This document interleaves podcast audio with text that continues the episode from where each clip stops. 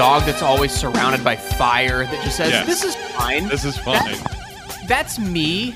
Um, but like probably in the first panel, I would say by the time this episode comes out, it's gonna be uh, everything is gonna be fully engulfed, and uh, I'm gonna be uh, totally unsure of what to do. Interesting. Uh, why do you why do you say that?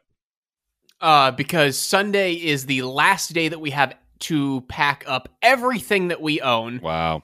and uh, right now we are trying to find time to pack um, but we are booked solid this week and it doesn't help that my five hour radio show took me six hours to do today because it's uh it is a special uh all day long charity event it's Ah. a like total break from programming um but it it just took a lot more effort Yeah. Jeez. Wow. Well, anytime you want a major life change hiatus, I'm sure the world will understand. we uh we might need one next week at least at least next week Yeah. well, yeah. Let me let me know. So, should we get going? Should we get started? yeah let's do it All right. Welcome to No Hugging, No Learning. It's a show about one thing watching Seinfeld for the first time. I'm Tim Murphy, And I'm Ted Hollowell. and today we will be talking about season nine, episode eleven, the dealership. But before that, what's the deal with stuff from our last episode, the strike?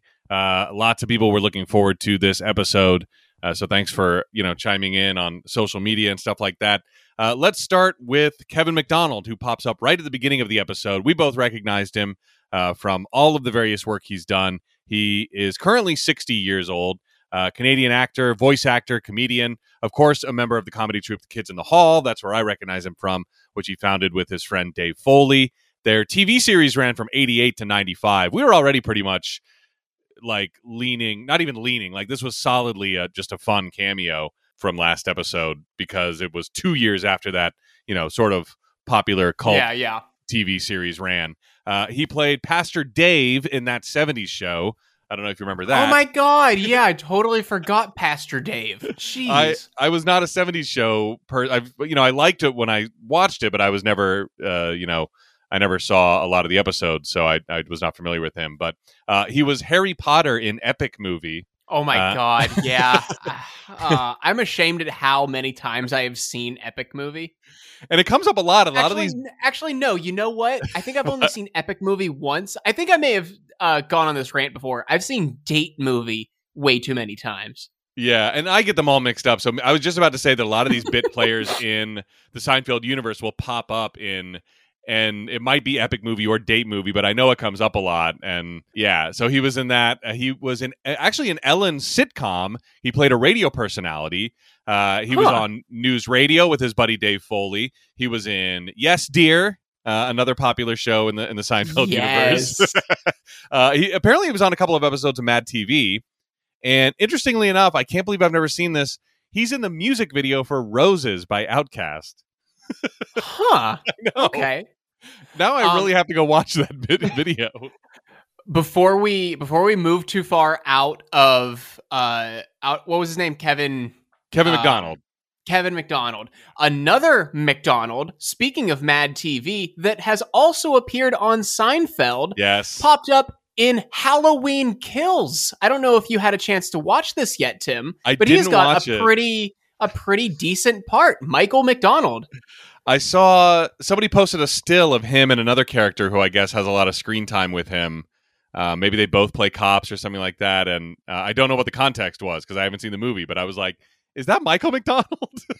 Oh yeah, uh, they are they are a gay couple that get murdered by Michael. Spoiler. Spoiler alert. I mean, it, they get murdered by who else? You know? well, murdered. Them getting murdered is the spoiler, not who the murderer oh come, is. oh come on! You go into Halloween knowing everyone's gonna die. That's everyone not even a except spoiler. everyone except Jamie Lee Curtis, I guess. I yeah, hope. exactly. Um, I I want to add too before we get too far away from it. Roses is one of my least favorite Outkast songs, and I as, I say this as a person who likes Andre 3000 stuff better than Big Boi. and but I just could not get past the fact that the chorus contained the words "roses smell like boo boo" over and over and over again, and I was like, I I'm gonna have to back off calling Andre 3000 a musical genius for a while uh, before you know, and I think that that has soiled his musical geniusness for me forever. The fact that he was like, "Let's see, roses smell like boo boo." Yes, I'll say that. Uh, to close out this great chorus, uh, so Kevin McDonald has worked in a ton of animation, most notably, most notably providing the voices of Agent Wendy Pleakley in the Lilo and Stitch franchise, and Waffle in the show Cat Scratch, the almighty tallest purple in Invader Zim. He also did some work in Angry Beavers and Foster's Home for Imaginary Friends. Oh man, Yeah. Foster's was awesome. Yeah, yeah, I know that was a favorite of the uh, sort of early Cartoon Network, kind of. Kramer says to Jerry, they're not cloning sheep, it's the same sheep. I saw Harry Blackstone do that trick with two goats and a handkerchief on the old Dean Martin show. Uh, I recognize the name of Blackstone thanks to an appearance on a kids show that I'll talk about in a second. But first, Harry Bouton Blackstone Jr., who actually died in 97 at age 62 of pancreatic cancer. So Oh, I didn't no. see. I know. Uh, I didn't see when. I should have looked. It just occurred to me that he died the same year that this uh, episode came out.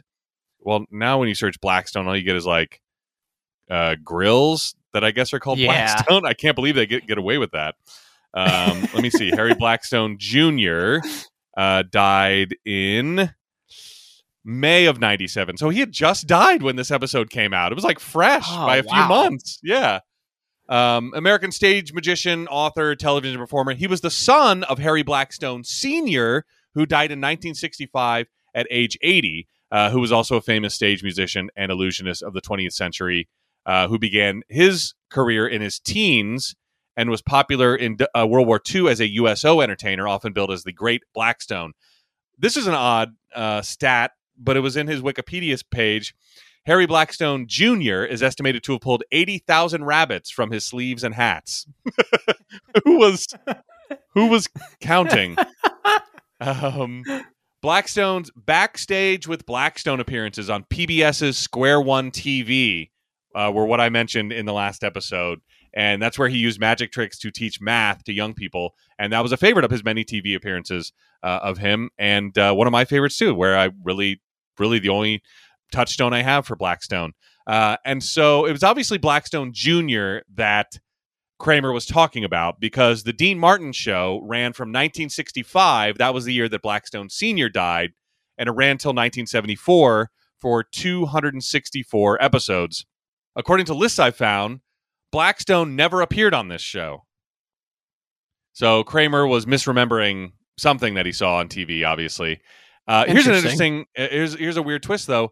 Blackstone's wife, whose name was Gay, Gay Blackstone, uh, was a dancer before they met and had a recurring gig on the Dean Martin variety show, which ran from 1959 to 1960 as uh, I guess his group of dancers were called the Gold Diggers. So it was a real, you know, you know, 59 to 60 was not really the, you know, the bastion of the feminine movement that, you know, uh, I guess it hadn't really touched, especially on the Dean Martin variety show. You know, he was another guy who maybe wasn't at the forefront of that movement either. So, uh, uh, ladies and gentlemen, the Gold Diggers, welcome the Gold Diggers to the stage. Uh, so yeah, uh, so Blackstone wasn't on there, but Blackstone's wife was on, and and that would be the old Dean Martin show. You know, considering the new Dean Martin show would be the one that ran from sixty five to seventy four. But anyway, Blackstone was never on either show. Uh, what about H and H Bagels? That's where Kramer works as a bagel technician after the twelve year strike ends. Uh, H and H was started in 1972 when Puerto Rican Helmer Toro and his brother-in-law Hector Hernandez, hence H and H. Um, Hector Hernandez actually had both H's. It should have been H and H and H. Helmer and Hector Hernandez. They bought Midtown Bagels at Broadway and 80th for five thousand in cash and took out a fifty thousand dollar loan. So about three hundred fifty thousand dollars in today's money.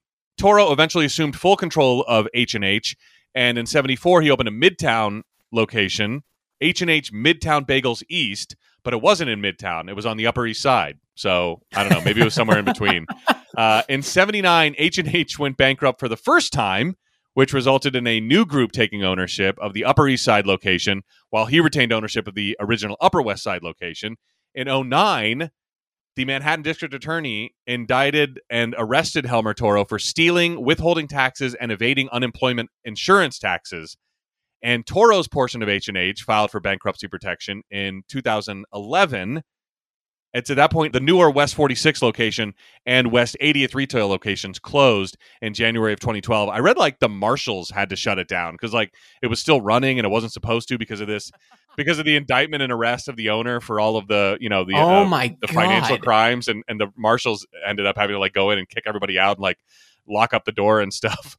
Um, before closing in January of 2012, the original store and bakery had been the largest bagel manufacturer in New York City and H&H continues to be one of the largest bagel manufacturers with their four retail and catering locations.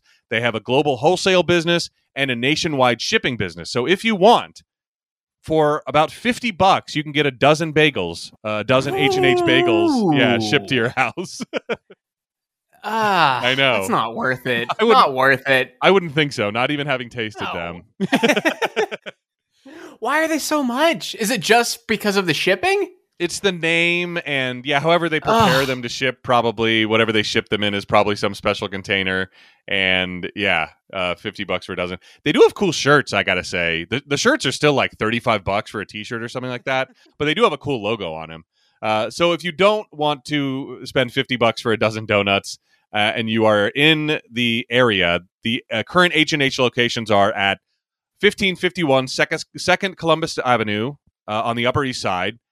526 Columbus Avenue on the Upper West Side, and there's also locations at JFK and LaGuardia. And supposedly opening this fall, uh, an H and H in the Moynihan Train Hall, which is kind of part of Penn Station Hmm. there, uh, Midtown, Okay. Southish. Yeah, so if you're taking the train in or flying in, you can you can hit up H and H. Shout out to our NYC listeners. Yeah, yeah. If you want to ship us some bagels, uh, you Yeah. know, please, please do. You'll have to No, ship no obligation, no Yeah. obligation, but we will gladly accept them. a dozen um, to me and a dozen to Ted. Yeah, it, it gets tricky with us being in two separate locations and me being in a different location by the time most of you listen to this. Yeah, your bagels are not going to have to be forwarded. um, so what about the actor? This was uh, sort of I don't know if I yeah I did write this down as homework. Uh, Dave Florek played the manager of H and H, and I recognized him. Well, I thought I recognized him from a piece of clip art. I always associate this actor with a piece of clip art that I that used to be in like Microsoft Word in '98 or '99 of a truck driver. And God, I can't find it. But if I ever do, I know. Man. I know. Okay. Um, maybe I should open. I didn't even try opening up Word and, and looking at the clip art in there, but I have like Word 11 or whatever you know, whatever the whatever the last like, one the- was. you have like the new version of Yeah. Word. You're not gonna have like Word 98. Yeah, it might have even been Works. I don't know why, but I, I talked about this before because George has, um, I think, both uh, software packages on his desk in, a, in an episode that you can see. But one is Microsoft, Microsoft Works and Microsoft Word, and I never understood what the difference was. But they had two word processing programs. Um, he's also been in a couple episodes of Young Sheldon, Grey's Anatomy, Justified, Castle, Bones. He worked with Julia Louis Dreyfus on the New Adventures of Old Christine. Uh, he also was on that 70s show. He did, and I think I remember him from this too 41 episodes of Grace Under Fire. I think he was like a love interest for Grace or something like that on that show. Did I already mention Ghostbusters 2? He appears in Ghostbusters 2. That's the Uh, other place. may have. I don't know. Yeah, I couldn't remember if I started with that or not, or if I got distracted by the Microsoft thing. But um, he plays the cop in Ghostbusters 2 that rolls up on the crew when they are uh, jackhammering through the middle of the street. He he also was in Ellen's sitcom, just like Kevin McDonald. Uh, Fresh Prince. He played Coach Smiley on Fresh Prince, and as you remembered, he was Mr. Chopsaw on Ned's Yes. Declassified School Survival Guide. the one thing I recognized him from being Yeah. Mr. Chopsaw. Yeah, Yes. he's still working a ton though. Uh, here's an interesting. So this is a bit of extra credit before we get to the trivia and tidbits. The unnamed sleazy guy is named Tracy Letts, and he, after uh, being in this uh, episode in '97, went on to be uh, a great American ac- actor, playwright, and screenwriter. He won the Pulitzer Prize for drama, and he won the Tony Award for Best Play for his production August Osage County in 2007. Wow. I know. And, and they made a movie of that too with like Nicole Kidman and Julia Roberts or one or neither. I forget. Oh, Meryl Streep might be in it. uh, but yeah, they made a movie out of it. But it, he, he he won a Pulitzer and a Tony, and he was playing just an unnamed sleazy character in this episode. He he also has a Tony for Best Actor for his portrayal of George in the revival of Who's Afraid of Virginia Woolf in 2013. Jeez, that is like the ultimate trivia question for I know. his life. Yeah, yeah. He is also known for his portrayal of Andrew Lockhart in seasons three and four of one of my favorite shows, Homeland, on Showtime. Uh, and he also got two SAG nominees uh, for that role as a member of the ensemble in Homeland. Uh, he was also in Prison Break, and I totally uh, spaced on this too. He was in season two of The Sinner, which I totally recognized, the Bill Pullman show, which uh, my wife and I started binge watching a few months ago, and uh, is really good if you're looking for if you're in a show hole and you want like a cool, especially the first season. It's got Bill Pullman as like a grizzled detective, and um, yeah, he's in season two. Uh, so in Julia Louis Dreyfus's episode of Comedians in Cars Getting Coffee, she clued Jerry in, and he appar- apparently is stunned when she informs him that an actor who played a bit part on their show went on to win the Pulitzer. Um, so here's some extra trivia and tidbits. What about what's the deal with Festivus? So Festivus is based, as I mentioned, on a real holiday created by writer Dan O'Keefe's father. Uh, though several aspects with no basis in the real holiday were added, uh, and some of those include the aluminum pole that was not a part of the original Festivus that the show's based on, and the December 23 observance. The real Festivus had no set date and was held spontaneously. Uh, there were airing of grievances into a tape recorder and wrestling between uh, Daniel O'Keefe and his two brothers. So the feats of strength and the airing of grievances were actually parts of Festivus, but the pole and be- it being on December 23rd we're not. So I actually have, and you might have seen me tweet this, Ted, I actually have the book Festivus, The Holiday for the Rest of Us, which is by Allen Salkin with a foreword by Jerry Stiller.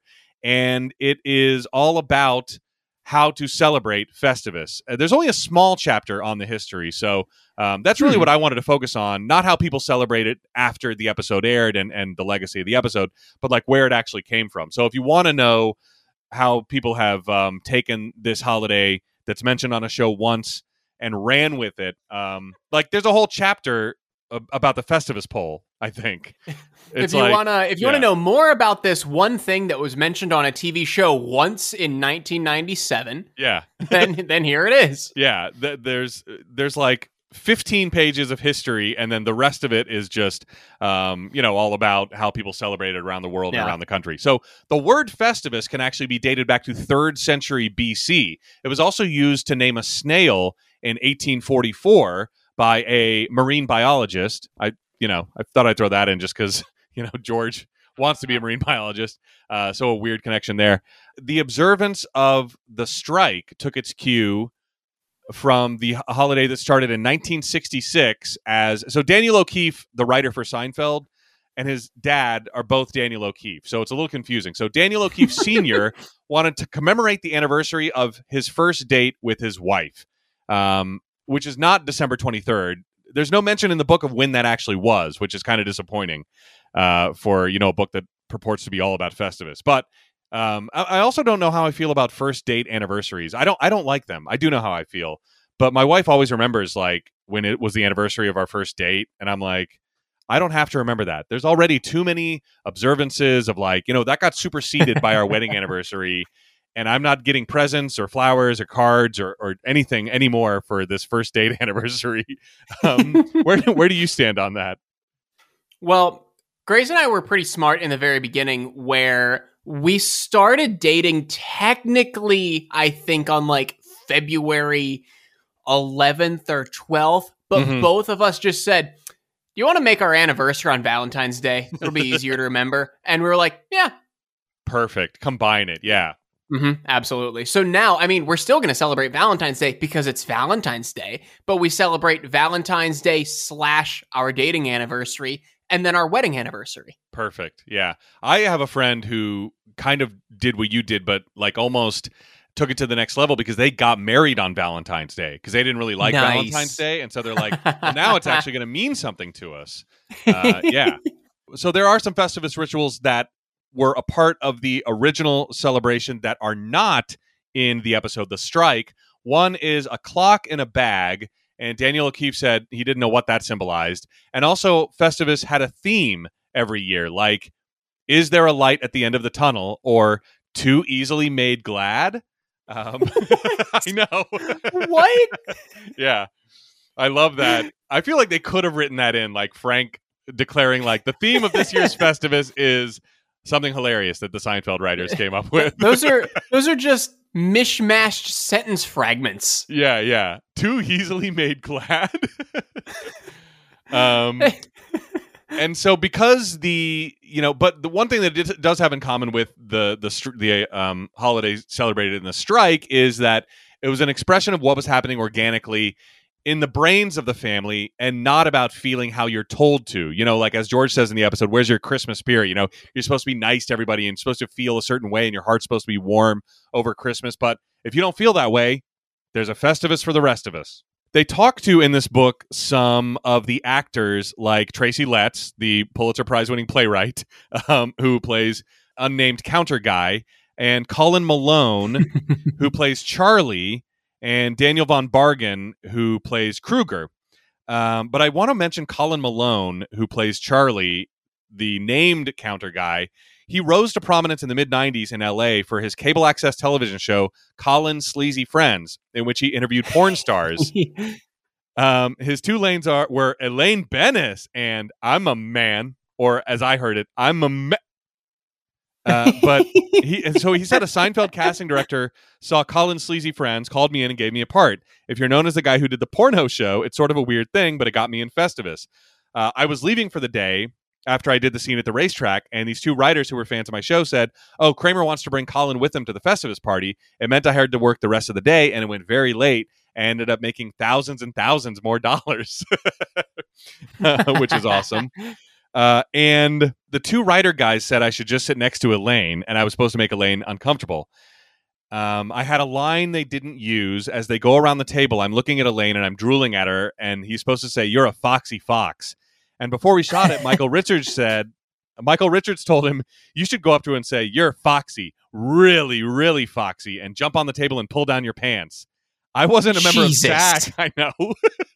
I wasn't a member of SAG at the time, and I was like, dude, if I was you, maybe, but I'm not going to be rewriting dialogue and stepping on people. I'm just going to do what they tell me and hope the check clears.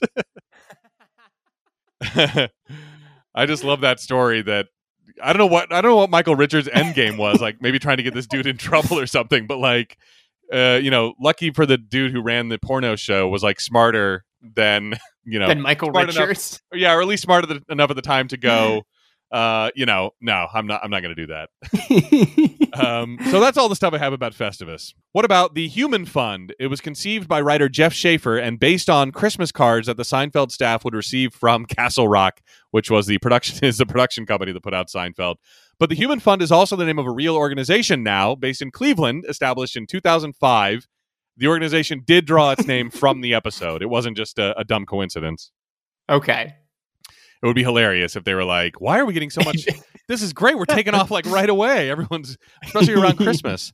Uh, to enhance the ugliness of Gwen's ugly side, the crew made actress Karen Fineman wear a prosthetic behind her lip and put bits of tissue inside her nose to make it look bigger. The original plan for this Hmm. episode was to have two women playing the part of Gwen. Suzanne Krull was going to be the ugly Gwen, while Karen Fineman would have been pretty Gwen. And in the end, it was decided that having the same role played by two different women would be too confusing for the audience. So Fineman played the part of both Gwens instead. I was gonna say that'd be that'd kind of suck for the woman whose like only role is ugly Gwen. I know. I, I always feel bad when someone is cast in a movie and like obviously supposed to be ugly. You know, I'm like, ah, yeah. I feel bad. That's why um there there's that famous thing from Home Alone where Buzz's girlfriend is actually a boy in a wig because John Hughes didn't want to they cast didn't want like an to have. ugly Yeah, they didn't. yeah, Yeah.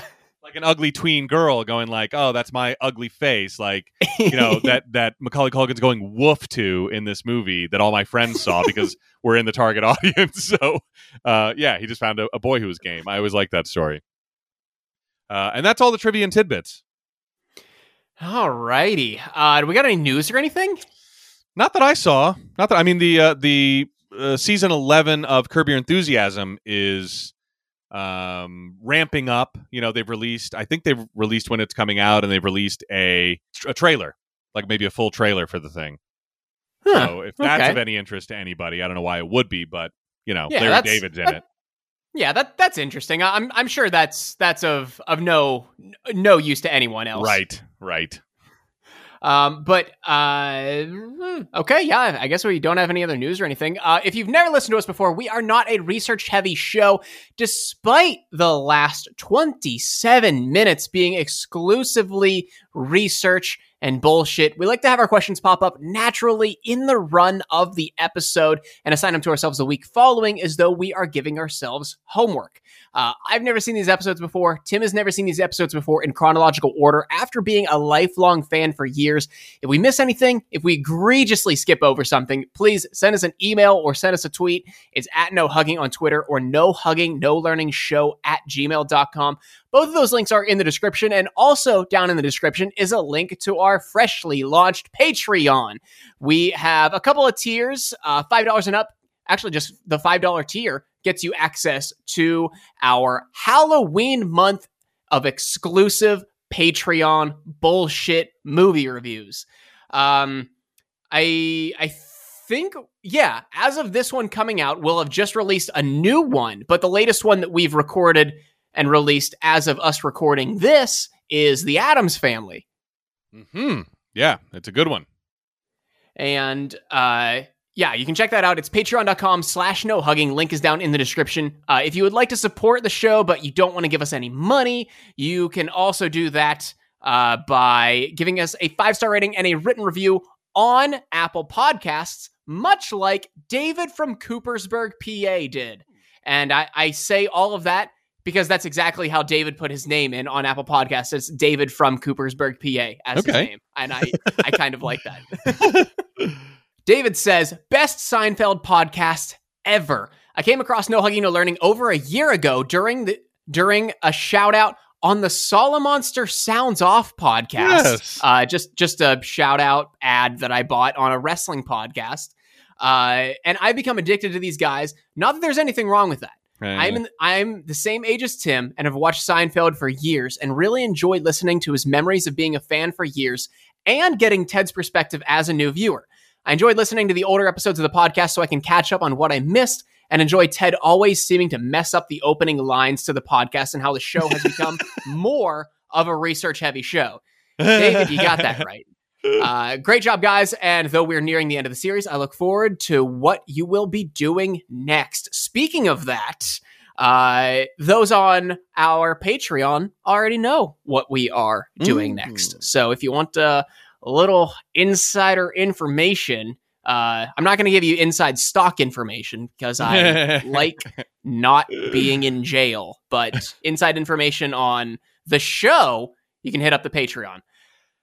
All that being said, uh, season 9, episode 11, The Dealership, original air date January 8th, 1998, three weeks after our last episode. So we are post winter break with this episode. And also, what we are post is my fifth birthday. I was five years and 19 days old at the time this episode aired.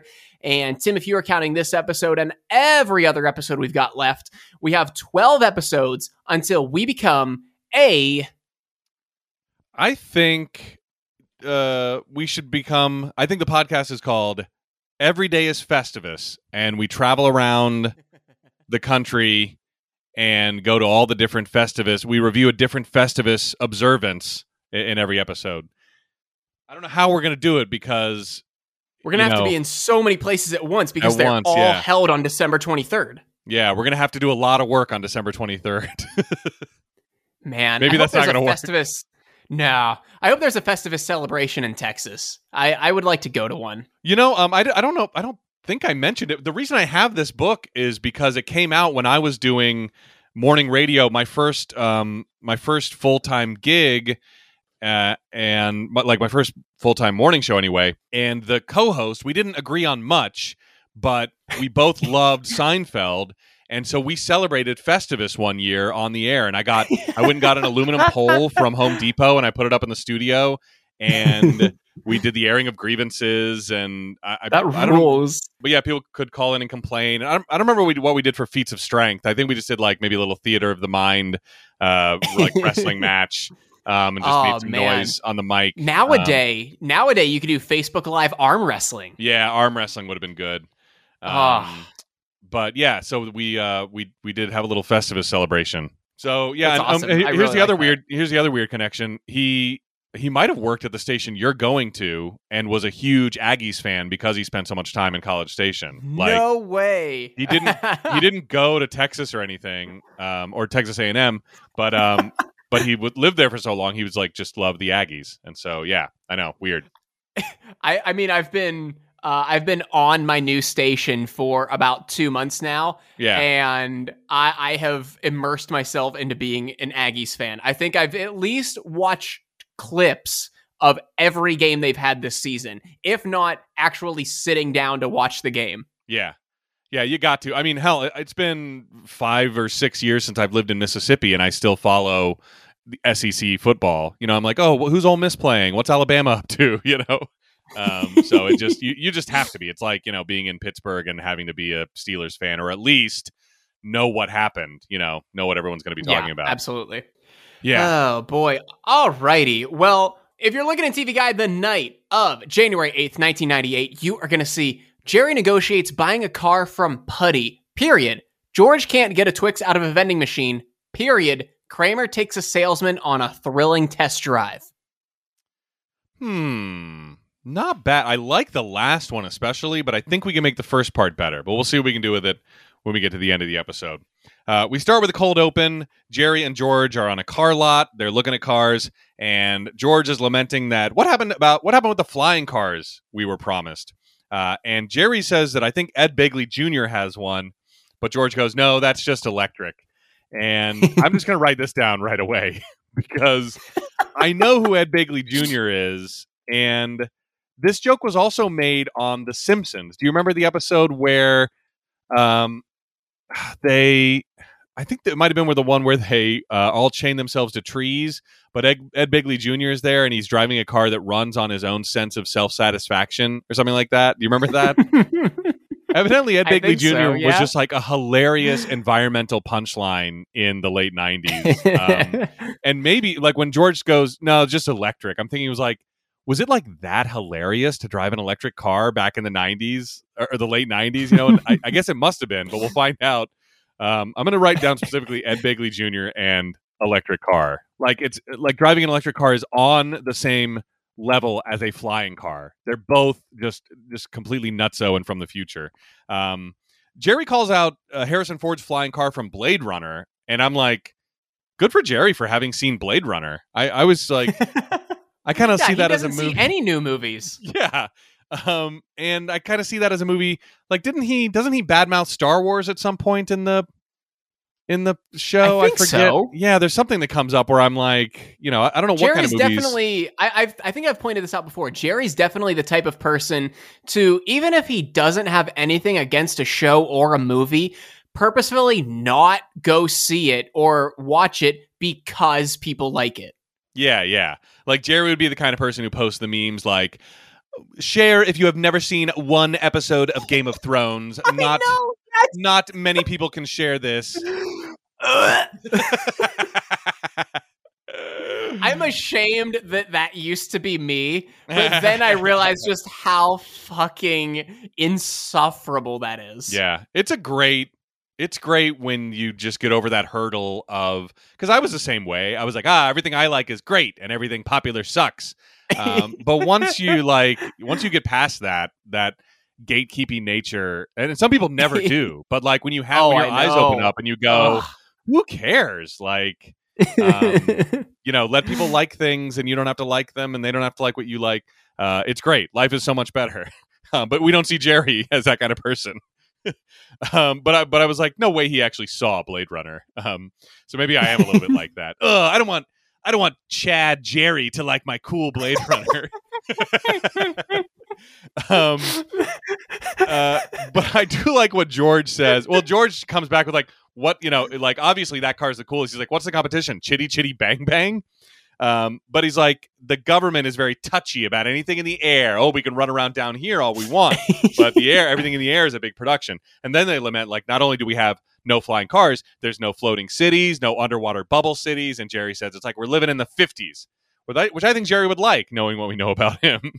but yeah, absolutely. He just wants the mentality of the 50s with uh, flying cars and underwater cities. Uh, back on the lot after the uh, first commercial break, uh, Kramer is jumping up and down on a bumper of the uh, the bumper of this car, uh, testing out the shocks. And I love Jerry's line of like, "You'll have plenty of time to destroy it after I buy it." But he points it out to George, "I am buying this car," and George freaks out. He's like, "Don't say that. Don't let him know. You don't even know why you're here." Jerry points out this vein that starts popping out of his head. Uh, but Jerry tells George not to worry because Puddy is going to give him a deal. And George is like, oh, yeah, my dad once thought he was going to get a deal. Next thing I know, I'm being dropped off in a Le car, and everyone's yelling, Le George, bonjour, Le George. Uh, I'm going to write down the, the Le car, too, because I, there was once in my neighborhood when I was not in my neighborhood, but I'd see it driving around a lot when I was in high school, a little red Le car, and I never yeah. knew much about it. I don't know. Do you know what it is or when it was made? I've or heard yeah. I don't know anything really about it. I've heard the name and I know that it's kind of a punchline of a vehicle. Yeah. But I, I, don't know much about it. It must have been a one off. Like it seemed really easy to start a car company in the 70s and maybe even the 80s because it seems like there were a lot of these one off companies like the DeLorean or the Le Car or or that the guy Tucker, a man in his dream, whatever that car was. Um, it just seemed like you know people could like make a car and have it produced um, and then their car company would immediately go belly up because obviously there was like Ford and Chevy and stuff. But I always thought this Le Car, which said Le Car on the side, I thought it was just like a custom paint job, and I was like, maybe they're a Francophile. I don't know what's going on, uh, but we'll find out more about the Le Car uh, next time. And I, I got to mention too, I'm with George on car buying. Nothing terrifies me more than really yeah than going in because i'm like i know i'm going to get taken i think even the last place i went which you probably know like it, should have been a place that gave me a deal and yet i still think we ended up getting taken because of you know the the just whatever the deal and how long it lasted and and and i was like i, I thought i was going to deal here i think i just got screwed um, so I'm totally with George on on this. But you're you're not like, do you are you comfortable buying cars and like negotiating and stuff? I am. I think I'm just a little Damn. bit more comfortable in like a stressful situation like that. Yeah. And the last car negotiation I was in was at that same place you were talking about. Yeah. Um, should probably remain nameless yeah. as we are doing. um, but for for anybody who knows us, we've spent a lot of time there with the, one pod- of our former jobs. This podcast was invented there. Absolutely. Oh my god, you're right that and Land World. Land World. Well, Land World was invented after it was at a different dealership, but it was That's we right. had been at that dealership earlier that day, I think, because that was our like twelve I, hour three remote day or whatever. I I think Land World only exists because we were doing like 12 hours of work. You're right. And we yeah. were just so fucking delirious by yeah. the end of it. Someone was like, what would the opposite of water world be? yeah, yeah. We were talking about a movie, yeah, where it was it was nothing but land and water was very scarce, but it you know and we were like, of course that'd be called Land World, and it just cracked us up to no end. We laughed about it for the next hour and a half, I think. Yeah, I was all hopped up on Monster Energy drink. I'm sure.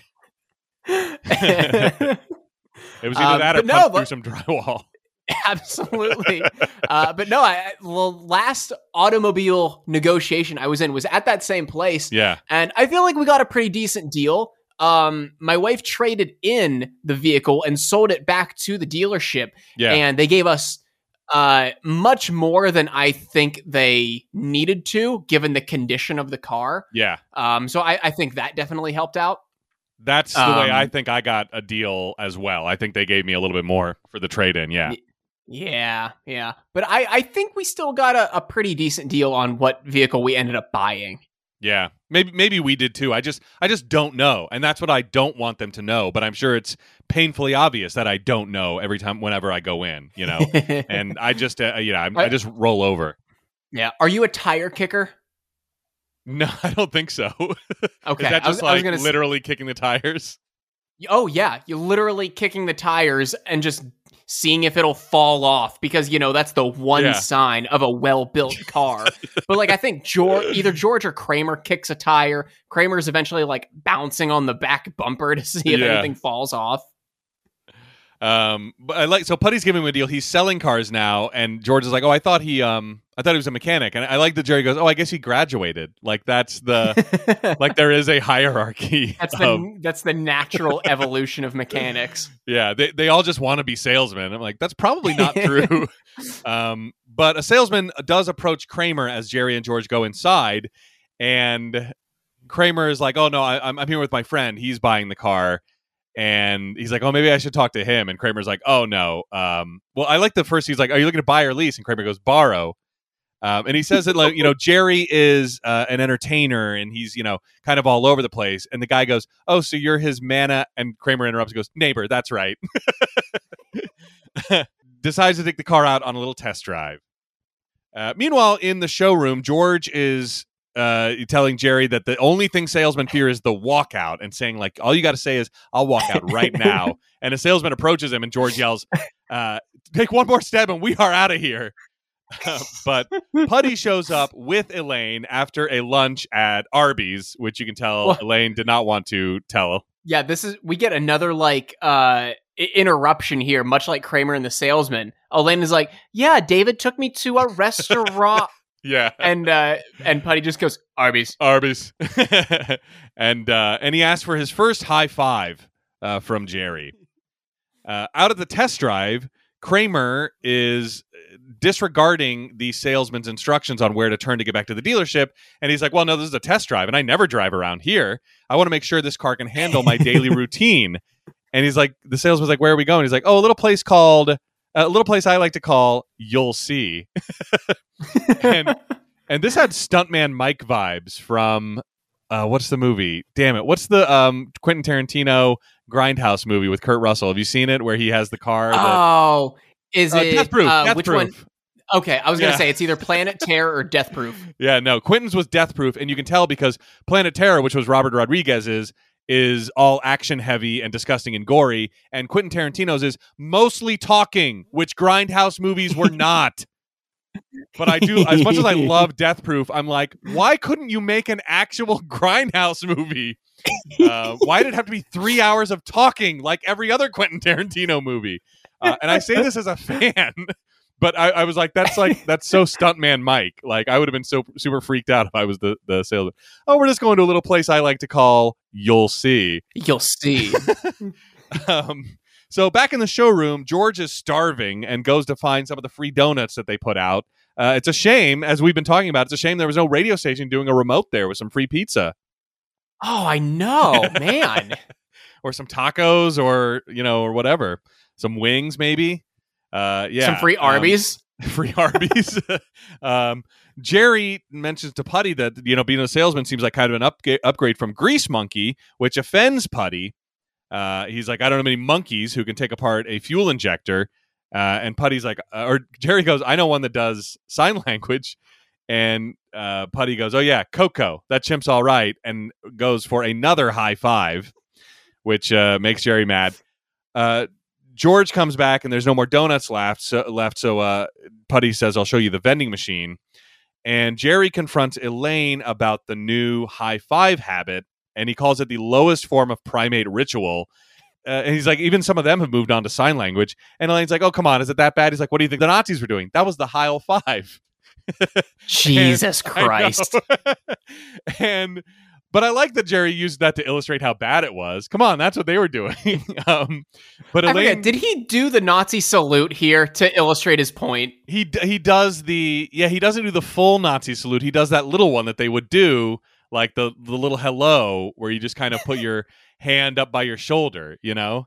Um, so oh, he does okay. do it. Okay, yeah, he, doesn't, does. he doesn't do the full salute. No, he does the little one, eh, and he's like, "That what do you think this was? It was the Heil Five. But and Elaine like groans out, and she's like, "Wait a minute, isn't that from your bit? Isn't that from your act like ten years ago?"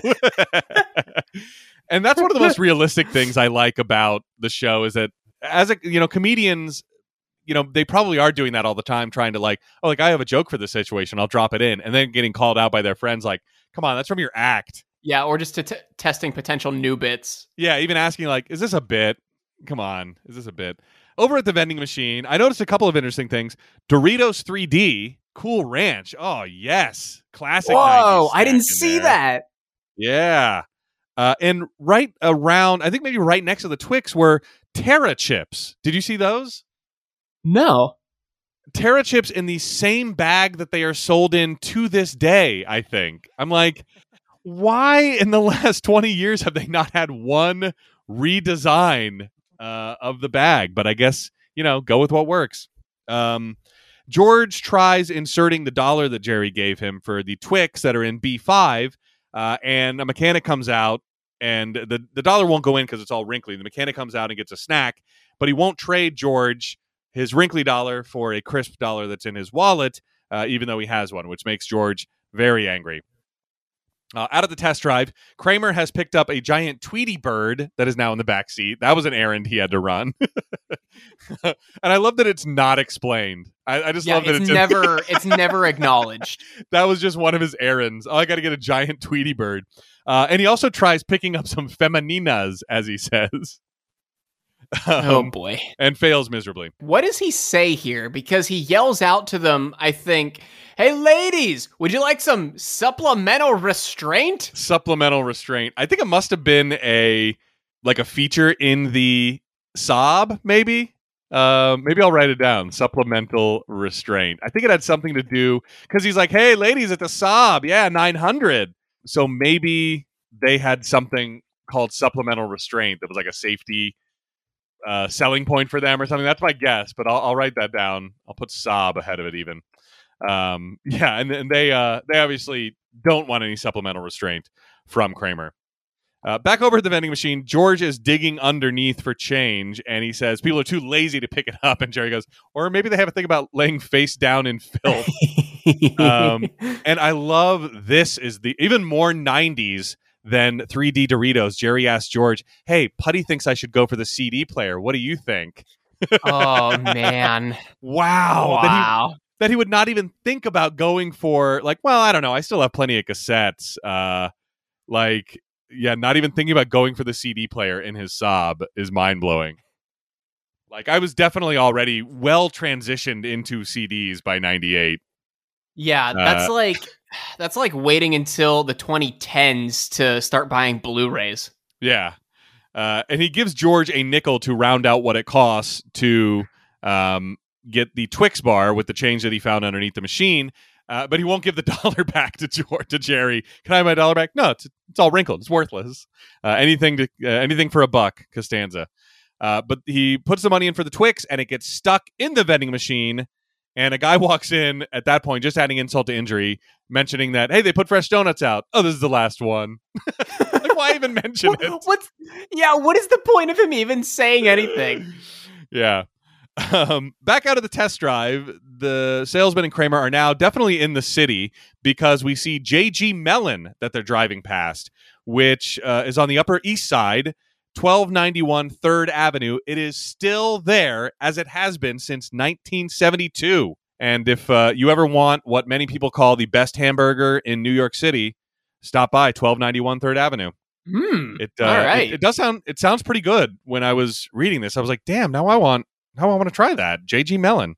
You might have noticed the Duane Reade on the opposite corner. It is now closed, and it is uh, empty empty retail space, or at least the last time the Google car drove through, it was empty retail space.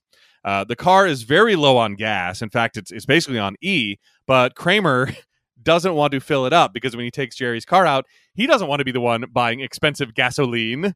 Uh, so he wants to. So in other words, the, the salesman says, "You want to see how far you can drive your friend's car for free?" And Kramer goes, "I make it up to him in other ways." um, and I feel like this was the mentality of everybody who had to drive a station vehicle before I did. There's been a lot of shop talk uh, today uh, for whatever reason. I don't know why these memories are so fresh, but every time I would need to drive a radio station vehicle at any of the radio stations I ever worked at, it would always be basically touching E. I'm like, come on. And then there's like a gas card you have to like check out and or you have to like yep. or it's a, or it's a Saturday and the gas card's locked up, so you got to spend your hard-earned money uh, filling this car up and hope you get reimbursed then you have to wait on. until Monday. You have to wait Yeah. until Monday to get reimbursed on your next paycheck. yeah, you you essentially have to pay what you were being paid for that remote to fill this giant van up or the suburban or whatever you were driving around. And uh, yeah, that Wait, happened to be me- every let me- single time. Let me ask you: These are giant cargo vans we're talking about. You weren't filling them up, were you, on your own dime? No, I probably wouldn't. I probably wouldn't fill them up. But also, like you know, when I was in DC, for instance, like who knows where the re- the remote's going to be? It could be like an hour away. You know, so sometimes if I was taking out, you know, a suburban or there was like a Lincoln Navigator or whatever, sometimes I would have to fill the whole thing up. But then also this was like Jeez. 2000s gas prices too, so like 0203 gas That's- prices. That's very So, true. not See, if that bad, ever but, happened to you me, know. and I, if that ever happened to me, and I had to use my own money, I'm literally like, in NASCAR terms, I'm uh, gas and go, like just a Yeah. splash of gas, and I am driving the fuck off. I am Yeah. not putting more than like three dollars of my own money in that thing. Yeah, totally. Um, but everybody, everybody who worked before me at radio stations obviously followed the Kramer driving for free. So back over at the vending machine, George pulls a salesman into the room to see that the Twix is stuck, but the Twix is gone. And George looks over, and the mechanic who came out earlier to get a snack ahead of him and wouldn't give him a dollar is now finishing the last of a Twix bar, uh, making George very angry as he is through a lot of this episode. Uh, in the salesman only copy room, Puddy clears a paper jam for Elaine and goes for a high five. And kind of at Jerry's insistence from earlier, Elaine tells him that the high five is really kind of grease monkey uh, and it's stupid. And I, I I love this exchange between them. He's like, "I'll tell you what's stupid. You, you, stupid." and she's like, "Oh, that's real mature." And he's like, "You are." so Puddy and Elaine break up over this, and Puddy comes back out to his desk and starts adding on to Jerry's car deal all the stuff that George warned him about: the rust proofing. There's a transport charge, the storage surcharge. I love the the additional overcharge, the finder's fee. Uh, as Jerry says, it was on the lot. Yeah, that's right. Uh, the floor mats and the keys. And when Jerry expresses uh, amazement at that, he goes, "How are you going to start it?" so all of that is now being tacked on to Jerry's deal. Uh, in a service garage, Jerry confronts the mechanic about eating his Twix. Uh, the mechanic tells him it was actually a Fifth Avenue bar, but George is like, "Oh no, I don't think so." Uh, everyone knows that he, he spots cookie on his mouth and says, "Everyone knows that Twix is the only candy with the cookie crunch." I love that he Oh knows my the can- the Twix slogan. Twix is the only candy with the cookie crunch. um, and a vein starts popping out of his forehead that the mechanic points out.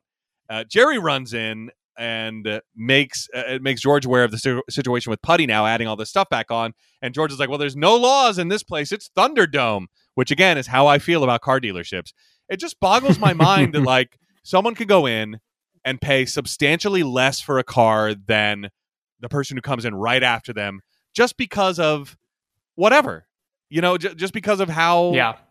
well of a how good of a negotiator they are or just the uh, how good of a mood the salesman's in or how ma- how much he's sold that month compared to how much it, it just boggles my mind that like it, it, haggling over anything really boggles it's not like someone's coming in and going like it's not like a house like i kind of understand why we haggle over house prices it's like oh this person's going to pay more because houses are at a pre- like if someone no one's buying that same car that i'm buying it's like i'll give you a thousand dollars over asking price for it like oh well, i'll give you two thousand over asking like that's not how car buying works um so i just don't understand why we go in and haggle like i, just, I that's why i love all these new I, they're mostly used car companies that's the real shame about it like new cars should just be like here's here's the deal here's the price you know it's like it's like a candy bar or like a uh lawnmower or whatever else you want to buy like there's no haggling and, and they all use that in their ads but it's never true this is the no haggle employee pricing like all right Yeah. but there's still well, for haggling a going on. I, I I know I've mentioned this before. For a while, like in the late two thousands, I think uh, GM had a sale that was like uh, the the no haggle employee sales event where. Uh, whatever vehicle you wanted, you got it for the employee price. But the caveat was there's no there's no haggling. It was just like a bare minimum price that they could sell it for, and built into that price was an amount that the dealer got paid for selling it. And it's great. Their sales fucking boomed because of that. Yeah. See, I would still expect to go in and haggle. Like, I would, I, I, I would just not trust any ad for a car dealer that I saw. You know, unless it was Okay, yeah. delivered by a uh, licensed radio DJ. I would only and only during a live broadcast. Let me say, Wait, we I have, trust those we have to be licensed. No, no, not at all. Um, but I, I wrote my own license. Uh, but I wish it, I wish more stuff was was like that.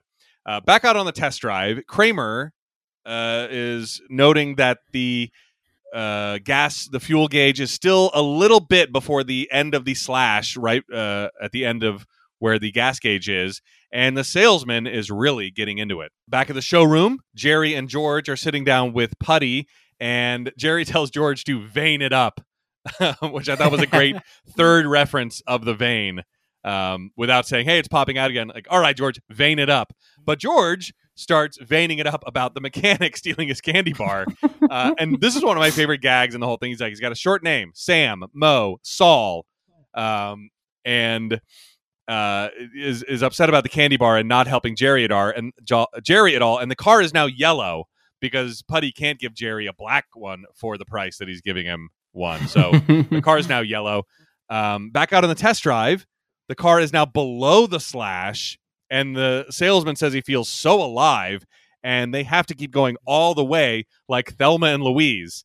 I think Kramer obviously hasn't seen it. I think it's come up before the movie Thelma and Louise, but he's like, he doesn't know. He's like, they drove, I think he's like, did they drive to a dealership? He's like, no, they drove off a cliff.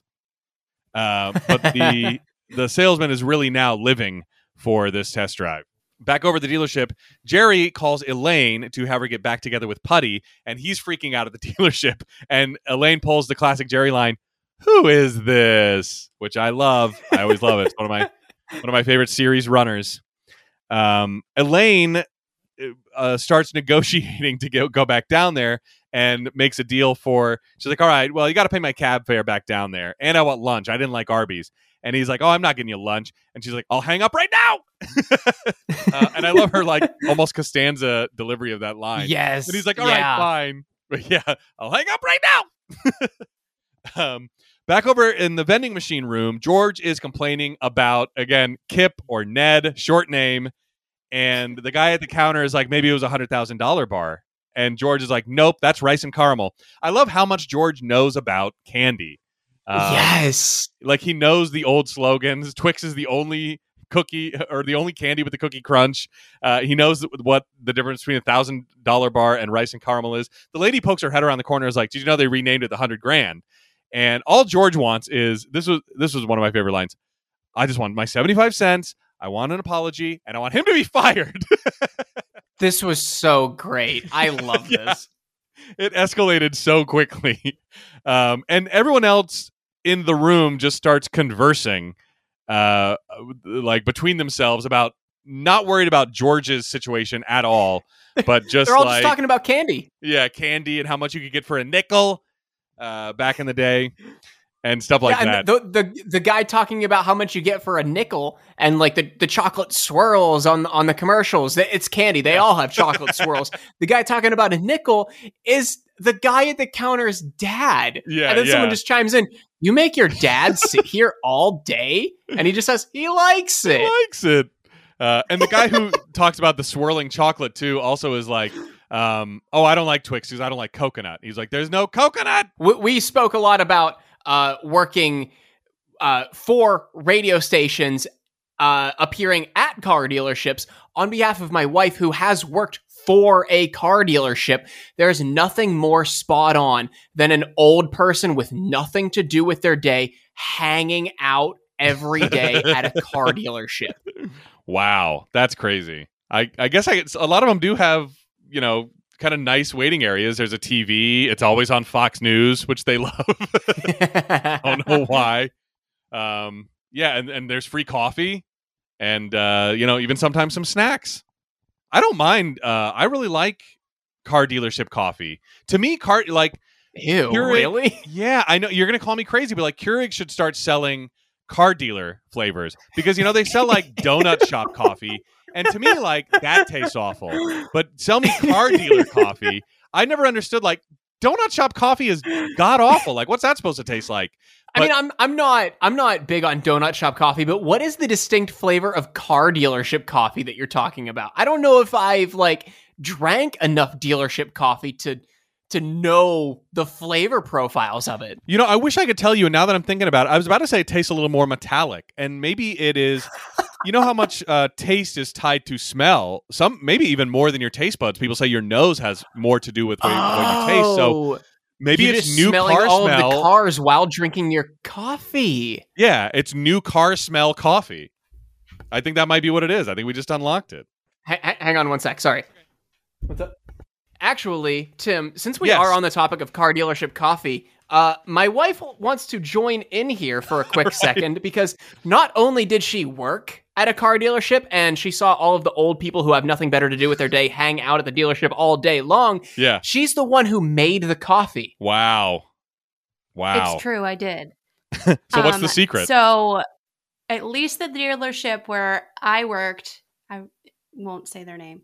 Um, if the coffee was cold, but it wasn't ran out yet, to save cost, we brewed over top of it, so it was uh, extra Aged. Aged to perfection. and uh, never fresh. Mm, so stale coffee. I bet that's part of it. What whatever it is. I mean that I mean that that you could say the same for diner coffee. I mean a lot of time that's, you know, they they go through a lot of pots, but sometimes that's just like sitting on the burner and all like just it's just burned beans and brewed on top. Yeah, it's So, like it's like Yeah. McDonald's coffee. Yeah, exactly. Yeah. What whatever it is, it that doesn't turn me off of of what dealership coffee is. I'm, I will not stop drinking it. Next time I go in, I'm going to bring like a, a to go mug, like a travel mug full, like a, a giant twenty, like a, or I'll get like a 48 ounce Sheetz travel mug. like, or, all right, or maybe in your or maybe in your negotiation you can haggle to get a free uh, travel coffee mug. That's what we did whenever our- our last haggle. I was like, "Hey, if you throw in a couple of those travel mugs, we'll be good." nice. Yeah, I'm gonna have to remember that. Although I hope I don't need a car for another fifty thousand miles at least.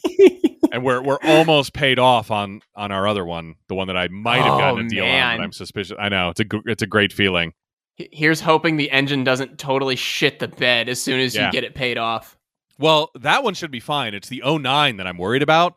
But Oh, really? yeah, on my 04, I put like 175,000 on there before and it, it was it didn't even crap out. We just wanted to trade Yeah. it in. It was still running like day 1. And so this this 09 is too and it, it hasn't even cracked 100.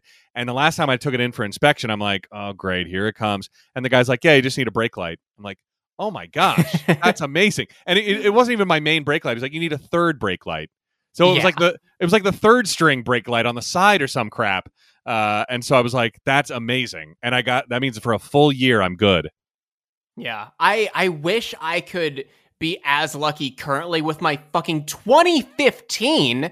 There's Ugh. nothing really mechanical with it, but the air conditioner is crapping out. I don't know what is wrong with it. Um, but it's it'll just decide to blow like all humid like outside air and it sucks. That and someone hit the front quarter of it the left front quarter panel.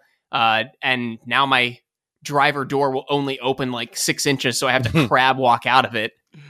Uh, well, you'll be fine in Texas with no AC, I'm sure. Oh yeah, yeah. I- I, don't. I don't think we'll need it down there. Your car will fit right in. There's no AC in Texas. The power grid keeps uh, crapping out, so you'll be fine. So, back in the showroom, Elaine shows up, and Jerry now starts negotiating with them. What do I have to do to put you two in a relationship today? uh, treating them like car buyers. Uh, back at the over at a gas station, Kramer stops for snacks and says, "I'll get us some Twix," but the salesman says, "Oh, no coconut for me." And then Kramer goes, "Oh, I'll get you a Mounds," uh, which obviously does have coconut. a callback, uh, an inadvertent callback to the uh, well, inadvertent to them. It was definitely it was advertent to the writers, of course. Kramer, as he runs out, stops the salesman from filling up the car as he was about to with a rousing speech and he's like, "I want you to be there when we roll into the dealership." And and they say Kramer and that other guy, they went further than anybody. and Stan uh, or the the salesman is like, uh, you know, the car makes a little noise, like maybe we better get going. He's like, you know, and Kramer goes, "That's my boy Stan," or something like that. And he's like, "It's Frank, by the way." And Kramer yells, "No time!" as he jumps in the car. does he say? Does he say Frank? I that's what I heard, and I didn't turn captions on. So what what do you what do you have? I I didn't have my captions on either. Weirdly enough, but I heard Rick. Oh, uh, I bet we can find this out right now. I'll just do a quick search for Stan. There we go. It's good to have you back, Stan. Oh, it's Rick, by the way. There we go. You're right. Hey, It's Rick. all right. Which is short for Frederick. No, I don't know. he just picked the second half. Um, yeah, I don't know why I heard Fred. Uh, yeah, it's Rick, by the way. Uh, but I love that Kramer's like, no time. I don't have time to learn your real name. Back over the dealership, George spent an hour setting up a candy lineup to test the mechanic to see if he actually knows the difference between a Twix bar and a Fifth Avenue bar.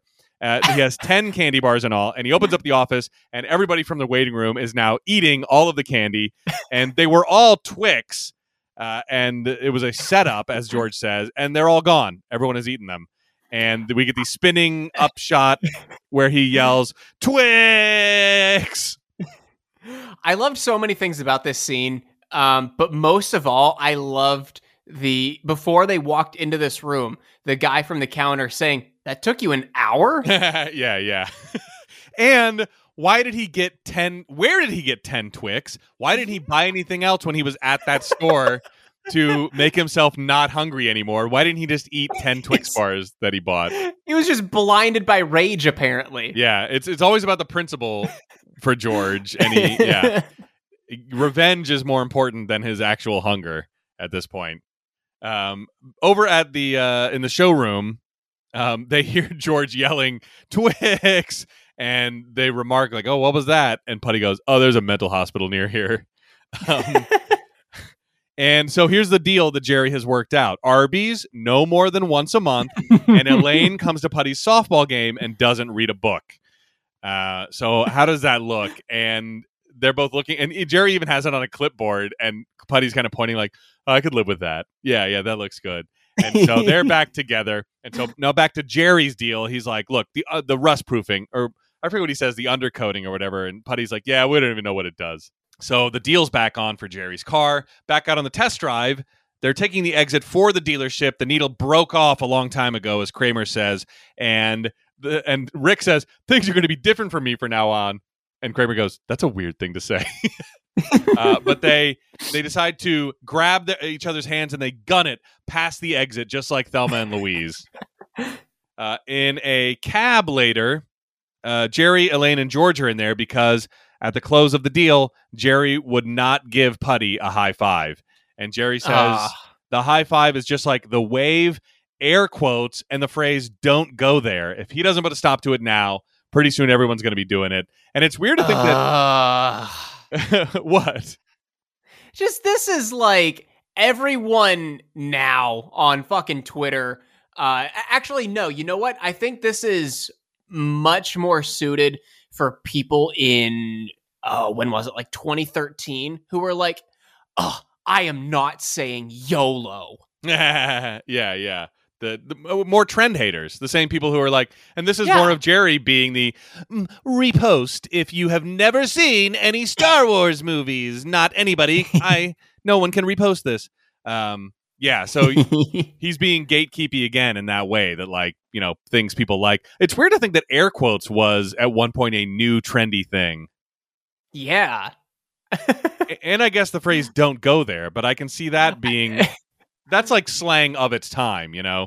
Yeah, of of of all of those things, air quotes definitely had the most staying power. I oh, think. Oh yeah, oh yeah.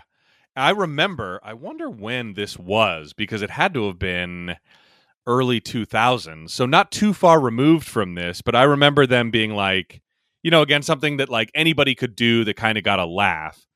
Um, and I remember Dane Cook hosting SNL and him doing like rock quotes where you know you'd like put up your put up the devil horns like rock and roll, but then you do air quotes with those, and thinking that was kind of funny because you know Dane Cook was still uh, hot at the time. um, I don't know when he hosted the first time though, but but anyway, it was it was er, definitely early two thousands, and so still still a trendy enough thing at the time to make a joke out of. Uh, so they pass Kramer and Rick screaming uh, and passing the exit, and Jerry remarks that there's probably you know that's probably people from the mental hospital, and Kramer and Rick stop on the side of the road, still kind of screaming but stopping. They're still holding hands, and they're now out of gas on the shoulder just past where the exit is. And Kramer goes, "I'll think about it." Just gets out of the car on the highway, and Rick yells, "You have my card." And that's the end of the episode. Except we do get an audio stinger. Did you stick around for this? I did, and I think there was something much better that they could have used in the episode. But we we get Yeah. the old man at the counter going a nickel. Yeah. Well, what do you think they should have used? Uh, definitely George screaming Twix. Yes, I agree. Totally agree. Yeah, and and uh, I got to point out right away, this is an episode where we don't see. Well, we see Elaine's apartment, but we don't see anybody else's apartment. No Jerry's apartment, in other words, and that means Wow. no Yeah. Superman in this episode. Jeez. Yeah. All right. Well, uh, what do we got for homework for this week? Uh, Ed Begley Jr. What was the deal with him and being a punchline for electric cars in the '90s? Uh, what what is the Le Car, and what is the deal with Saab's supplemental restraint? Hmm. Okay. So a lot of a lot of car talk. Yeah, it's going to be car talk, appropriate. uh, God. Okay. Uh, what do you like for cover art this week? Ah, man, good question. What do you What do you think? There's a lot of good. I I don't know. Honestly, I, I I'd love to pick something with George and his whole deal. You know? Yeah, I'd, I'd love to get just like George staring longingly into the vending machine. yeah, If, yeah, if I could get a good shot of that. Ma- one where he's like, "Oh, possibly what I would do with you." Up there. yeah. yeah. I'm gonna try and see if I can get that. Yeah, that's not bad. Uh, but maybe something with him at the complaint counter, if there's a good shot of the crowd there, uh, and George freaking out um, the first time, that that might be pretty good too. Yeah, all that stuff is pretty good. All right, what do you? Let's see what we can do about this week's description. Okay. So we had Jerry negotiates buying a car from Puddy. Period. George can't get a Twix out of a vending machine. Period. Kramer takes a salesman on a thrilling test drive. Man, I love all of that. I feel like we we could shorten George's. Um, Jerry negotiates with Puddy for a new car. Maybe we could even slide Elaine into there and say, I don't want it to be become too wordy, but like Jerry needs Elaine. Jerry, what about Jerry en- enlists Elaine to buy a car from Puddy? Or to help Or him like- buy a car from to help Yeah, buy a like car from Puddy? Jer- Jerry needs Elaine's help buying a car from Puddy. Yeah. Jerry needs Elaine's help buying a car from Puddy.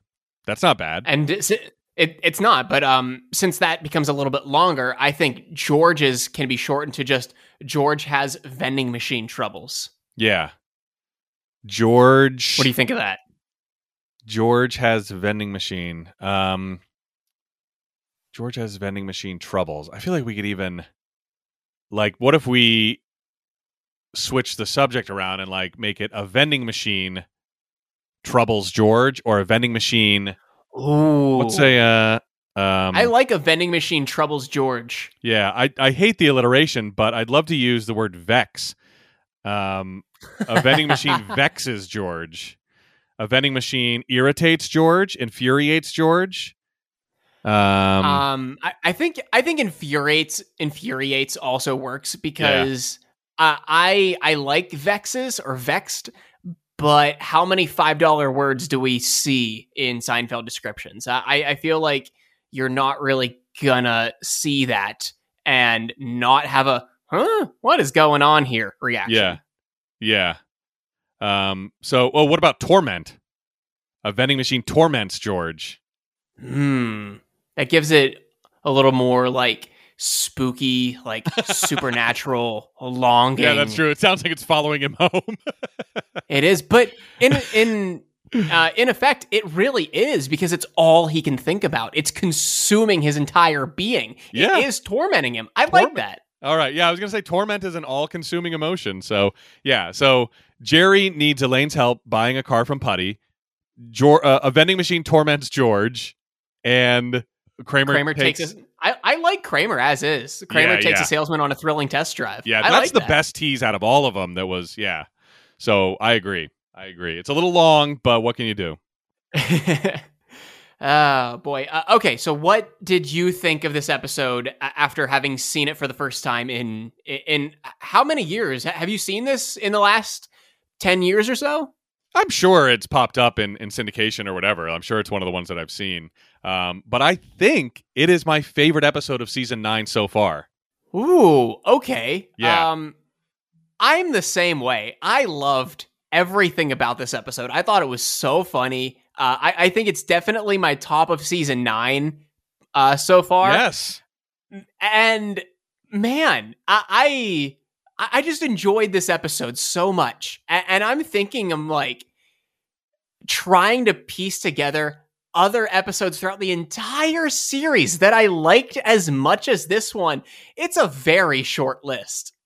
Yeah. Wow. Did it? Did any specifically come to mind, or you were just like, N- not off the top of my mind right yeah, now. yeah, Um, I I would have to look and uh, maybe even like listen back to some of our episodes right? at, like how I reacted to some episodes, but this is definitely a top episode. Yeah, and I was trying to think about why I liked it so much, and a one of the things it was like I started almost right away. I got like five good laughs bef- in like the first three minutes of this episode. I, I looked, I paused, and I was like, I'm cracking up already so much of this episode, and we're barely into it. So I laughed all the way through, and that's one of the most important things when it comes to a Seinfeld episode. But also, I wonder if the, I mean, for you know, for all intents and purposes, this is kind of a bottle episode. You know, I mean, I think it was Yeah, the the yeah. location and the fact that they broke so much from the format and showed just how well they can adapt is also a reason that I liked it. You know, it it, it was about one thing that everybody goes through. Obviously, I have a lot of emotions about car buying,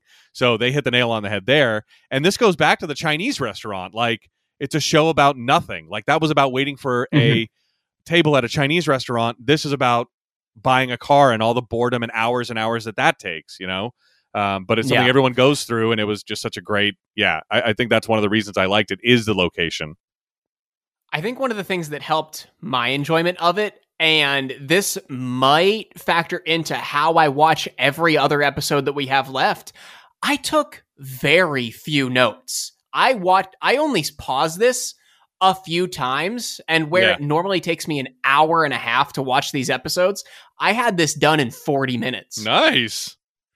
Yeah. Maybe maybe shorter. Yeah. This is this is a great one. It's going to be tough to beat. Ah, it, it it really is, especially especially with season nine. yeah. Um, with, with how many great episodes we've had so far this Yeah. season. Uh, okay, so next week or I next episode, uh, wh- whether or not we take a a uh, mini life change hiatus next week, that is to be determined. Uh, but next episode, we have got season nine, episode twelve, the reverse peephole. Original air date January fifteenth, nineteen ninety eight. And if you are looking in TV Guide that night, you are going to see Jerry gets a bag that looks like a purse. Period. Puddy wears a fur coat. Period. George's wallet is stuffed too full. Period. Newman has an affair with the super's wife. Period. wow. There's a lot of information in there. I think we're going to be able to marry some of these storylines together, but we'll see uh, next week. So, yeah, this one uh, is going to be, I think it's going to be another good one. I'm expecting good things. So, is that it? Yeah, I think that's it. All right. For No Hugging, No Learning, I'm Tim Murphy. I'm Ted Hollowell. Be good.